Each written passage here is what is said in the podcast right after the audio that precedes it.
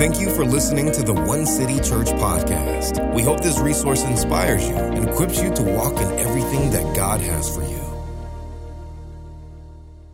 Well, as I mentioned to you, Holy Spirit has been speaking to me, and I'd like to somewhat pick up where we left off last Sunday when I preached, I Can't Take It Anymore. As you remember, the mental health uh, community has been warning us and has been telling us that there is a mental health crisis in our nation because of the COVID 19.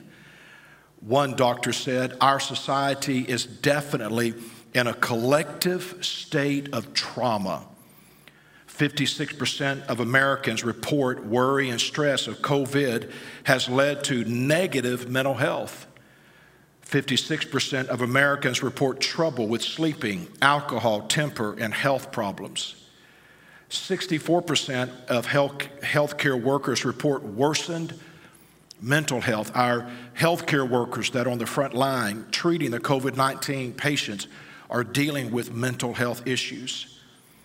The Well Being Trust estimates the pandemic could lead to 75,000 additional deaths of despair from drug, alcohol abuse, and suicide.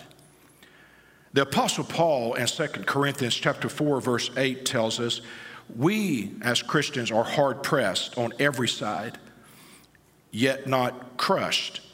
We are perplexed, but not in despair." As you know, the word perplexed there in the Greek means to see no way out. And it is hard at times to see an end to the present crisis that we are in as a, a nation. The word despair there means to be at loss with no hope. Despair, to be at a loss with no hope. Last Sunday, I read to you out of Psalms 88:15 where he said, "I can't take it anymore. And there are people in our, in our nation that are saying that very thing that I just can't take it anymore. Uh, we've said before that it would be nice to get out of town and just get away from the COVID 19 and all the other issues that we're dealing with as a nation, but where can you go? You can't go anywhere where these issues aren't there. And so, in some ways, you do feel trapped. And then we deal with the safe distancing and the quarantine or the uh, you know, avoiding large crowds and, and so forth, online church. And so people are beginning to get on edge and cry out, I can't take it anymore. And so my whole point from last Sunday was stop taking it. Stop taking the issues that we're, we're dealing with as a nation and internalizing it. Stop bearing that burden. Stop bearing the COVID 19 the presidential election, the rioting in our streets, the fires on the West Coast, and the hurricane that was on the East Coast. Stop internalizing these issues. We have to be very careful that we as Christians that do care, and we do carry the burden of the Lord for our nation, we have to be careful that we don't internalize those issues. The Bible makes it clear that we need to cast our care upon Him because He cares for us. But yet, the scriptures do tell us that we as the righteous, we bear the burden of the Lord.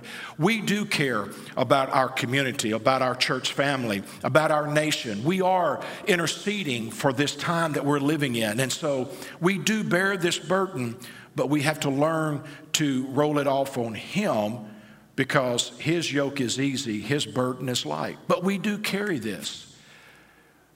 But Holy Spirit began to speak to me just a few days ago, he began to deal with my heart.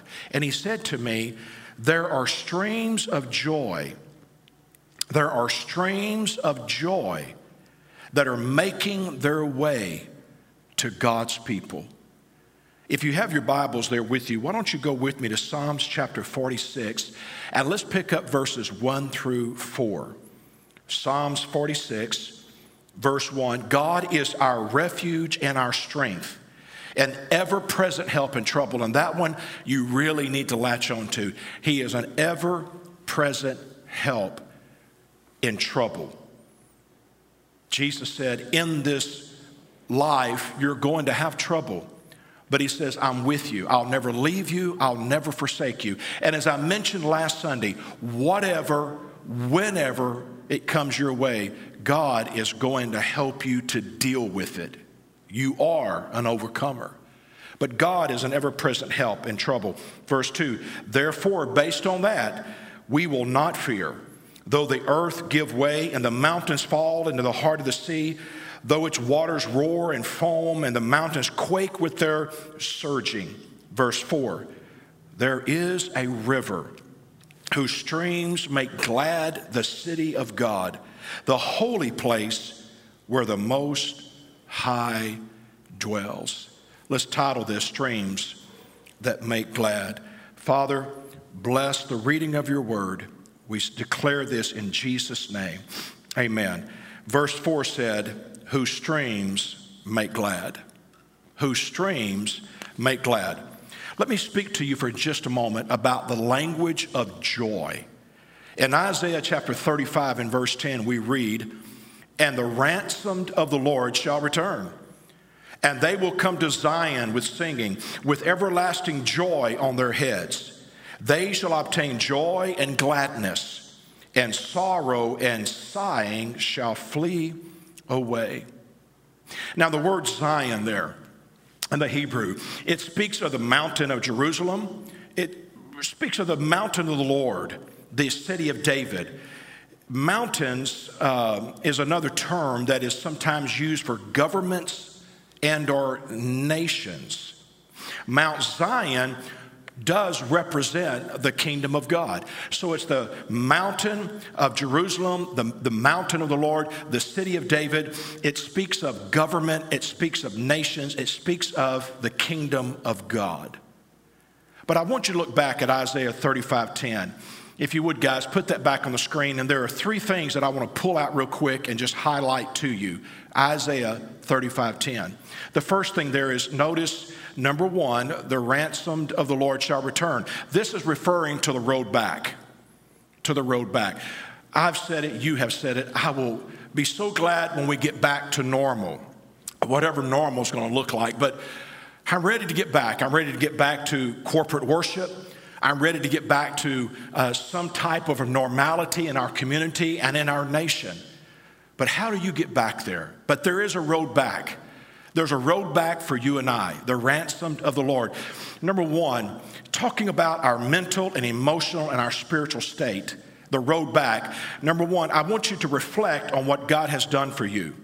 I want you to reflect on God's goodness, how good and faithful God has been to you.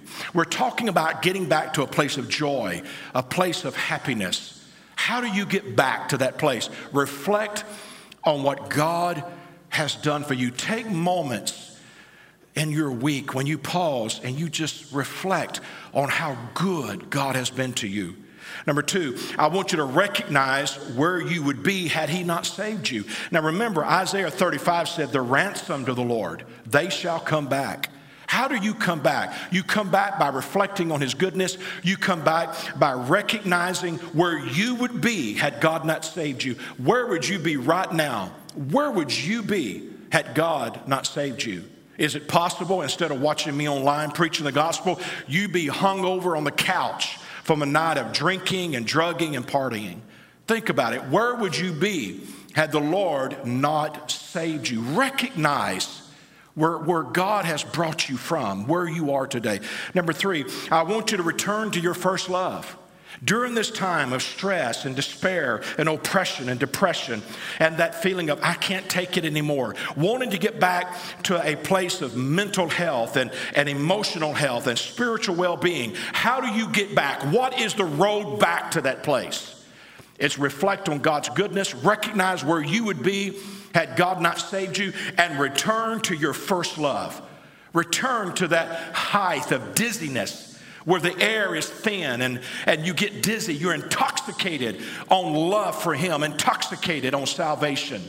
You see, gratitude will bring you back to center. Gratitude will center your life again. So many people today feel out of balance. They feel awkward. Life is just not right. And where, when will it get right again? When will it get normal again? The way you center yourself mentally, emotionally, and spiritually. How can you center yourself? The road back is to reflect, to recognize, and to return. Isaiah 35. The second thing there in that verse I want you to notice is that come to Zion with singing, with everlasting joy on your head. Come back with singing and joy. The second thing I want you to notice there is turn your problem into praise. Right now, in the midst of all that's happening, turn your problem into praise. Worry empowers your problem over your life, where praise empowers God. When you worry about things, you're just empowering those circumstances instead of empowering God. Worry places your problem under your authority, where praise places it under God's authority. When we praise Him, we know that we enthrone Him, we set Him on the throne. And when you worry about your situation, all you're doing is you're placing it under your authority and you're saying, I'll fix this. I can do something about this. I can handle this. But when you praise, you're placing it under God's authority. You're saying, God, you've got this. When problems come, you need to learn to praise them back to God. Just get them back up to Him. Quit taking ownership of your problem, your situation, and your circumstances. Stop taking ownership of it, worrying about it, thinking that you have the power to change it. How are you going to fix COVID 19? Listen, if I could fix it, don't think I wouldn't have already done that. I'm my temperament being what it is, I want to fix everything. I see something on the news, I want to fix it. And I have to be very careful about taking it as I preached last Sunday and internalizing it and wearing that thing upon me and allowing it to get me down because of all the problems that I see in the world. I have to be very careful with that. So, whenever a problem comes, praise it back to God. Get it up to Him, get it up to His authority because He can handle it where you and I can't. Know that worry is a form of worship, and we must remember that we become what we worship. Worry is a form of worship, and you have to watch that. You have to watch that where you don't worry so much that you become depressed you're filled with despair, and you're beat down because you're worshiping your problem instead of worshiping God. Worry is a form of worship, and you become what you worship. Now, in our text here, Isaiah 35 10, he said, Look, the ransom to the Lord is going to return, and this is how you do it. And they're going to come back and they're going to be singing, and there's going to be joy on their head. That word singing in the Hebrew means a proclamation of joy, rejoicing triumphantly. Yeah, they come back singing, rejoicing, worshiping God. Singing and rejoicing will change your attitude. He said it here in Isaiah 35 10. They will come to Zion with singing, and they'll have everlasting joy on their head. Rejoicing praising God, it crowns your head with joy. It will change your thinking. It will change your perspective. It will change your attitude.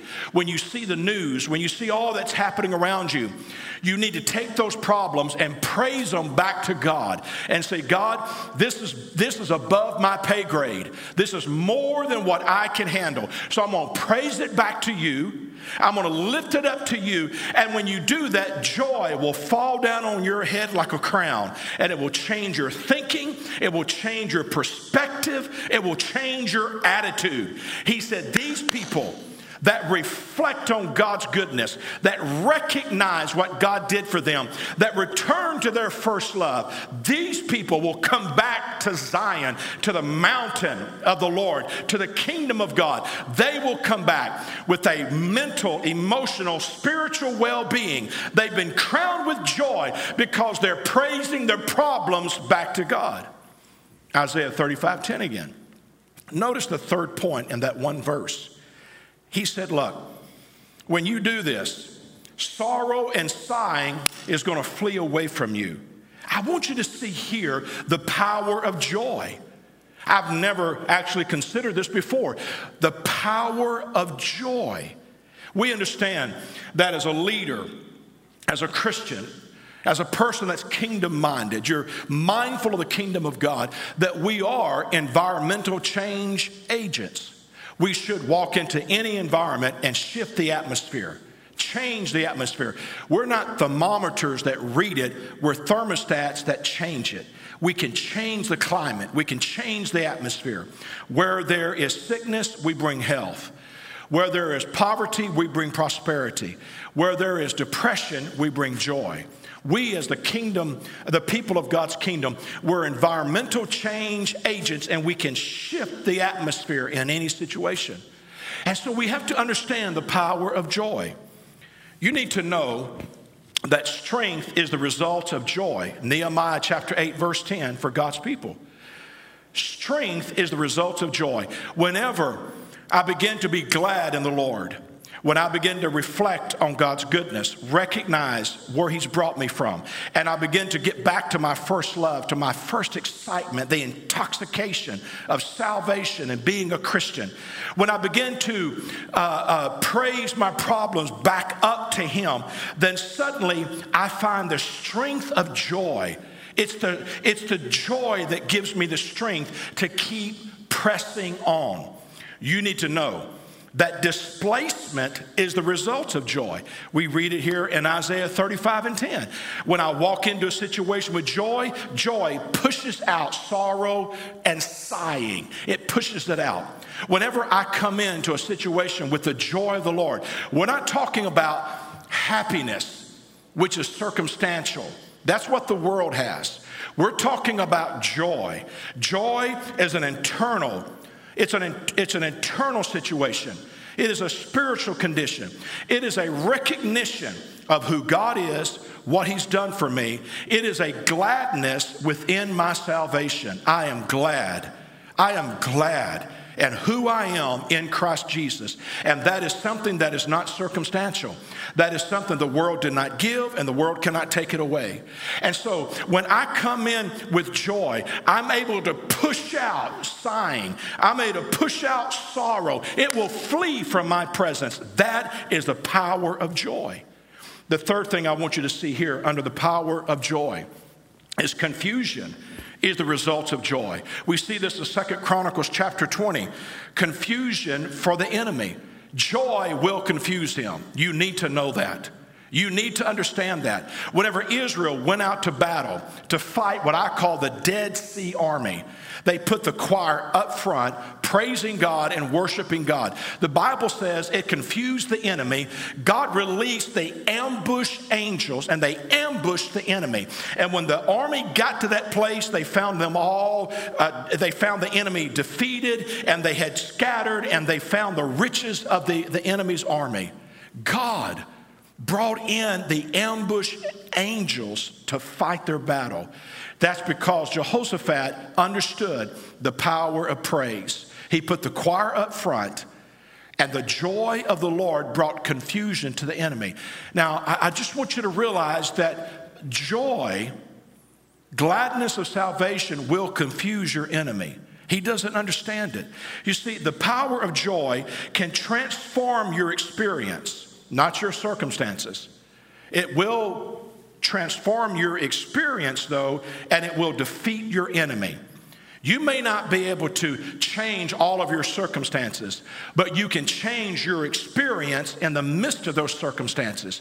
You can change the way you feel, the way you think, the way other people feel, the way other people think. Your joy, the power of joy, can be transformative. It can transform you, where, like Jesus, in the midst of your storm, you can be a, you can be asleep in the bow of the boat, though the storm is raging.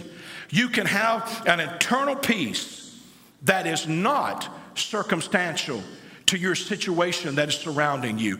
Joy, joy, the power of joy can transform your experience where we as God's people can go through the COVID 19. We can go through a presidential election. We can go through rioting in the streets. We can go through the fires out west, the hurricanes on the east. We can go through it and yet still rise above it and not, and not fall prey to the spirit of despair because of the joy of the Lord that is our strength, that displaces the sorrow and that confuses our enemy where he doesn't know how to handle us. He doesn't know what to do with joy.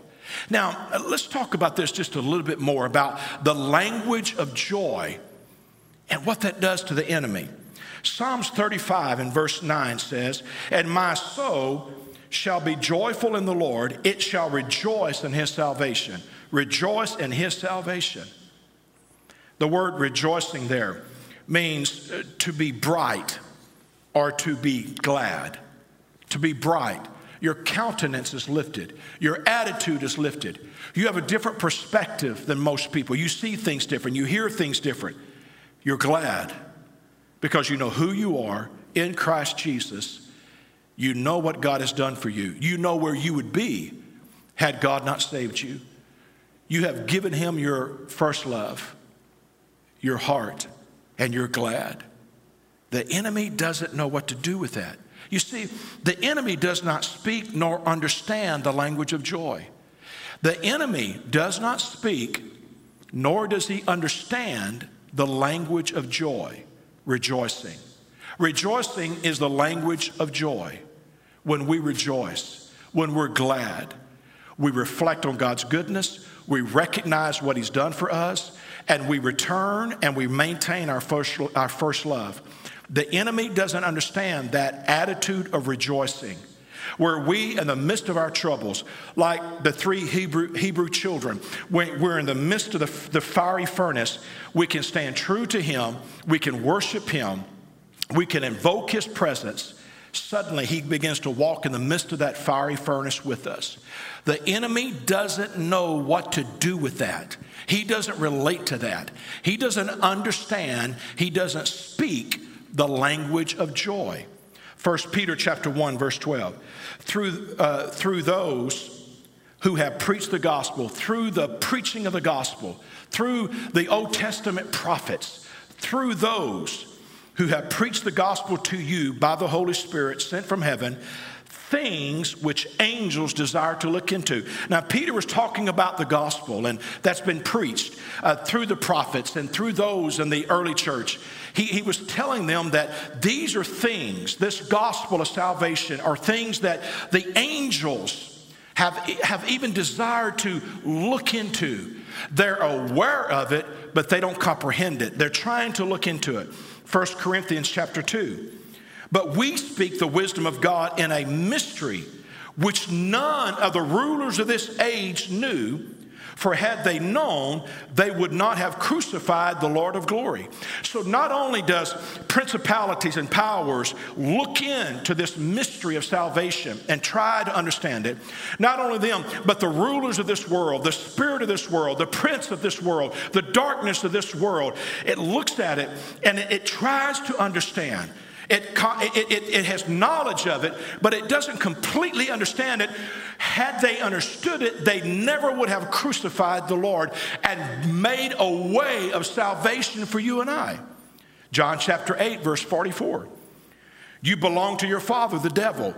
He was a murderer from the beginning, not holding to the truth, for there is no truth in him. When he lies, he speaks his native language, for he is a liar and the father of lies. The devil's very existence is the essence of a lie. He stands on a lie. He speaks a lie. He lives a lie. He is a lie. He has no understanding of living truth. He has knowledge of it. He sees it, but he doesn't understand it. He doesn't comprehend it. The scriptures seem to imply that the prince of this world has knowledge but does not understand God's plan of salvation. He may have knowledge of it, but there's a difference between knowledge and understanding. He may have knowledge of it, but he doesn't understand it, he doesn't comprehend it.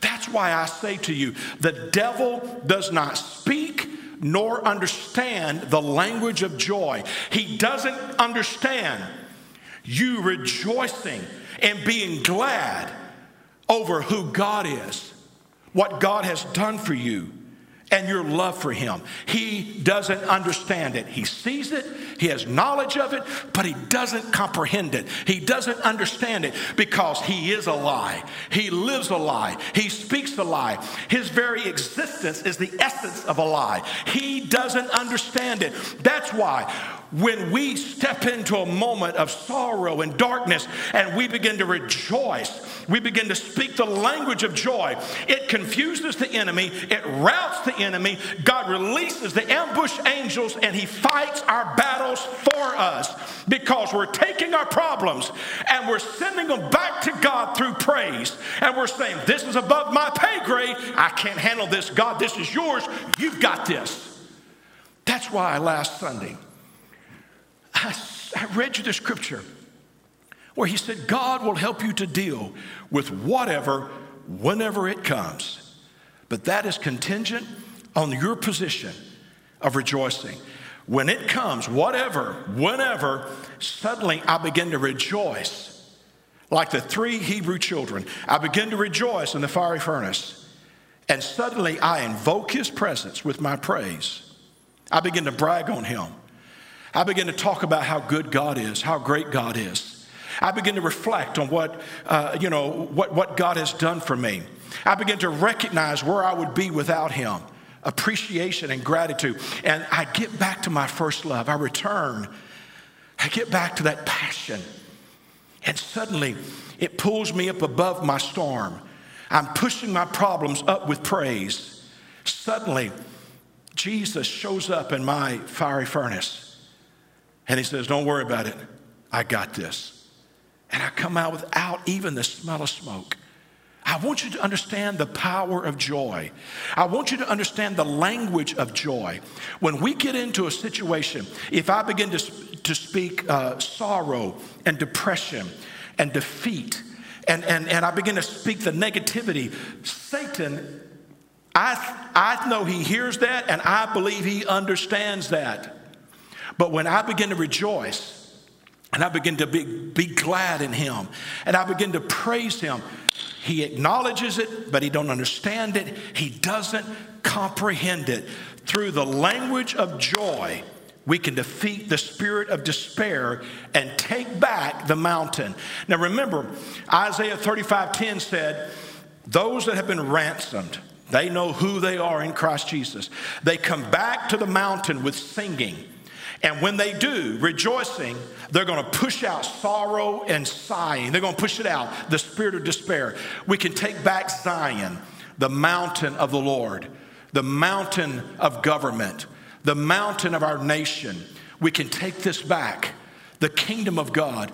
We can take it back. We can take back our city. We can take back our nation. We can take back our people, but we do it through rejoicing. We do it like Israel did, defeating their army with the ambush angels. Put the choir up front, put the singing up front, put the praise up front, the rejoicing. Get, get rejoicing about how great God is. And suddenly the enemy is thrown into confusion and the ambush angels are released to defeat them. We can do this, but we do it through the language of joy. Now, this is something that requires that you and I be intentional and deliberate about. I understand there are some temperaments and personalities that they lean into that a little easier than others. Even myself, with my temperament, that has a tendency to want to fix things and bear the burden of the Lord and bear the burden of my people and my community and my nation. Like intercessors, sometimes you bear the burden of the Lord, and we have to be careful that we don't internalize it, that we stop taking it and we roll it off on the Lord. Sometimes, for some people, it's hard to speak the language of joy. So you have to be very intentional. You have to be very deliberate. There are times when all of it, as I've said so much, becomes too much. And so I have to put on worship and I have to begin to listen to worship in my car, in my house, here in the sanctuary. And when I begin to worship Him and I, I'm reminded of who He is, how great He is, how small my problems are. When I begin to realize, or when, when I begin to, to recognize what He's done for me, how far He's brought me. When I begin to recognize and remind myself of all the victories I've won in my past. Now, how he defeated this one, he defeated that one, he defeated this one. It's like David, when you face the Goliath of the pandemic, and the world says, This is too big for you. You just tell the world, as David told Saul, I killed the lion, I killed the bear, don't worry about it. My God's got this one, and I'll take this head off. You see, when you begin to recognize what he's done for you and you remember all the battles you've won, suddenly Suddenly you're, you're rising above your problems. And suddenly you get back to that first love. When I get alone with Him in His presence, when I get alone with Him, you have to remember there is a, there is a river whose streams make glad the dwelling place of the Most High. When I get into that dwelling place of the Most High and I begin to drink from the cool waters of His presence, when I begin to drink from that stream of joy, suddenly I rise above this moment and I walk out of this sanctuary. I walk out of my home. I get out of my car and I feel like I can fight another day because of the rejoicing, the joy of the Lord, the language of joy, rejoicing. It's, the, it's drinking from those cool streams that make the city glad. Stephen, come help me. I understand that we're in a time that is challenging. I understand. As I mentioned earlier, I, so often I thought, I just wish I could perhaps go to Houston and just get away for the day, get away from all the battles that I'm fighting here in Beaumont and just take a break. But the problem is, is when I get to Houston, my battles will be waiting on me. Where can you go to escape what we're in right now? Where can, we, where can you go? Listen, there is a place. There is a place. You have to know that there is a place. And, and you have to know that there is fuel for your soul. There is the fuel of endurance to endure we have to fight a good fight, as Paul said. We have to run the race that's set before us, and we have to finish this thing. We got to finish this thing. I wish this was a just a, a sprint, 90 days sprint, and it's done. But it turned out that it wasn't 90 days. It looks like it's going to be somewhat of a marathon. We got to run the distance. And so you're trying to catch your second breath. You need some fuel for the endurance. Hebrews chapter 12, verse 2. He said, We look away from the natural realm and we fasten our gaze upon Jesus, who birthed faith within us, who leads us forward into faith's perfection. His example is this because his heart was focused on the joy of knowing that you would be his. He endured the agony of the cross and conquered its humiliation. Now he sits exalted at the right hand of the throne of God. Two things in Hebrew 12. I want you to notice that. Number one, he looked away from the natural realm, he fastened his gaze. Fastened his gaze. The writer said he fastened his gaze on Jesus who birthed faith in him. Focusing on your problem will birth fear. Focusing on God's promise will birth faith. You've got to look away from your problems and you've got to look to Jesus. As we spoke of last Sunday, Peter said, to Jesus who was walking on the Sea of Galilee, if that's you, let me get out of this boat. Let me get out of tradition, religion. Let me get out uh, of my comfort zone. Let me do something I've never done before. Let me come where you are. Jesus said, Come on. And Peter stepped out. As long as he, he had fixed his eyes on Jesus, he was able to rise above his problem. But as soon as he lost concentration and he focused on his problem, he began to sink. And he cried out, Lord, save me. Focusing on your problem will birth fear, focusing on God's promise will birth faith. And when Peter got his eyes back on Jesus, he began to rise up again above his problem. You have got to look away. Every so often, you got to take a break, turn the news off. You've got to get away from it. You've got to get along with Him, you've got to focus your gaze upon Him. Because when you do that, faith is birthed and it begins to perfect itself within you. The second thing in Hebrews 12, I want you to see because his heart was focused on the joy. Guys, put Hebrews 12 back up. Because his heart was focused on the joy of knowing that you would be his, he was able to endure the agony of the cross. He was focused on the joy. The joy of knowing what, be, what will be yours is the fuel of endurance.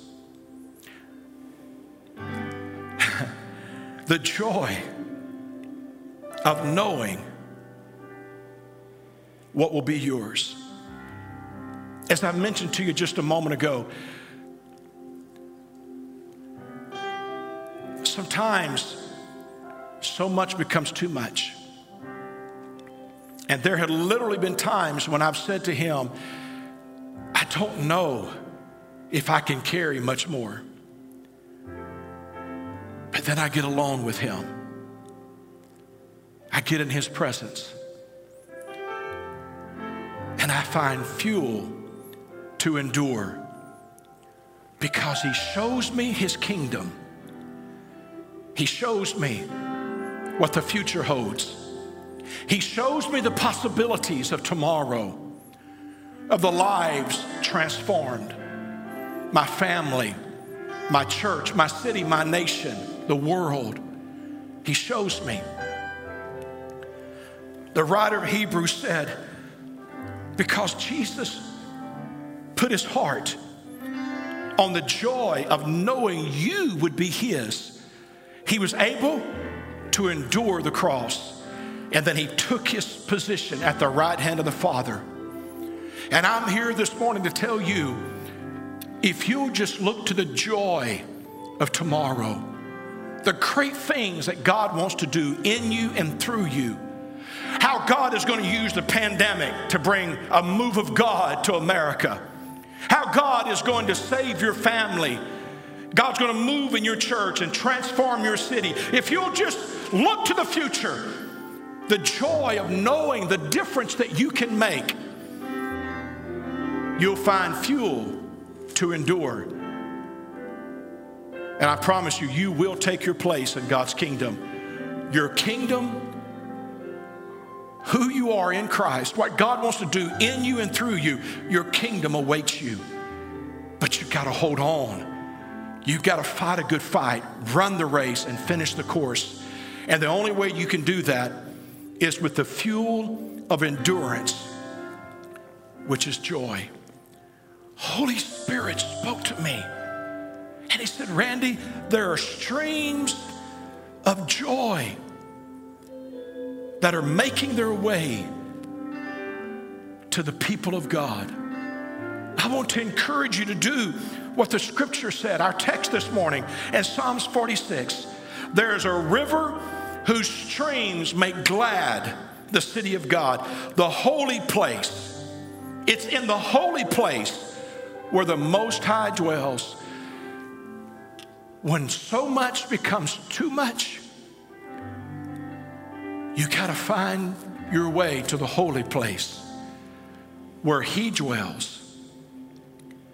And there in that place, you'll find a stream, a stream that you can kneel down and drink from, a stream that will give you the fuel of endurance, a stream that brings to you joy, a stream that will give you the language of joy, a stream that will make you glad, a stream where you can rise up and you'll find the strength to endure another day. A stream that makes glad. I know that there are many of you that are watching online, perhaps in Beaumont, perhaps in Texas, in the nation, perhaps outside the nation. But there are many people today who have said, I can't take anymore. So much has become too much. The spirit of despair has landed down on, on top of them. And if you or if, if you're that person today, I, I want you to listen to me. I, if you want something you've never had, you've got to do something you've never done. And, and so I, I know what I'm getting ready to ask you may be a little uncomfortable for some people. But if you're that person that's fighting the spirit of despair, I want to encourage you there in your living room to take what you, you, you may have a, a couch throw. You keep a blanket there on your couch. If you don't have one on your couch, on your chair, in your easy chair, then perhaps you can run into your bedroom and grab a blanket out of the closet, grab a blanket, grab a throw. I, I, want you to, I want you to take it this morning and I want you to wrap it around you. Now, the reason I'm going to ask you to do this is because Isaiah chapter 61, verses 1 and 3 reads, The Spirit of the Lord is upon me. He has given me the oil of joy for, for mourning and the garment of praise for heaviness. I, I want you to take I want you to take this garment of praise, okay? I want you to take some oil. If you've got some oil, the, the oil of joy. And if you're fighting the spirit of despair as an individual, I want you to anoint your head with oil and I want you to wrap that couch throw around you. I want you to wrap it around you as the garment of praise. Now, this is just symbolism as the oil is symbolic of his presence and the anointing. This couch throw is symbolic symbolic of the garment of praise. You may have a prayer shawl that you can grab. Understand in the Hebrew there, the word garment can also be transla- translated mantle. So there is a mantle of praise that could come upon you. And so this morning, you're going to anoint your head with oil. You're going to put on the garment of praise, okay? Now, you may, if you're comfortable with this, you may bring your spouse into this wrap with you. You may bring your children. Sir, as the priest of your home, perhaps you take that couch throw and you, you bring your babies and you bring them around you and you wrap them around you and you stand there and you anoint your family with oil, you wrap that garment of praise around them. And, and we're going to sing. And, and, and while we do, I'm, I'm doing this because I want to believe that God's going to release the spirit of joy upon your family. Acts chapter 2, verse 28 reads, You have made known to me the paths of life. You will fill me with joy and your presence. And I'm declaring that in this moment, God's going to reveal to you the path of life for your family. You're going to figure out how to get through these next months of, of, of pandemic and the election and the rioting and crisis and storms and difficulties. God's going to give you revelatory knowledge. Of, of, he's going to show you the pathway of life. How do I negotiate through this with my family? And the second thing, I just believe that God's going to fill your family with joy. So I want you to anoint your head. I want you to anoint your family. I want you to wrap that throw around you and around your family. Bring them babies around you and, and, and put this thing around them and just declare with me that God, that God's going to release the language of joy God's going to release rejoicing in your home. And from here on out, when despair tries to return, you're going to say no. And you're going to begin to rejoice in Him, reflecting, recognizing, and returning to your first love. And the spirit of joy is going to come upon you. Thank you for listening to the One City Church podcast. For more information about our church, visit onecity.church.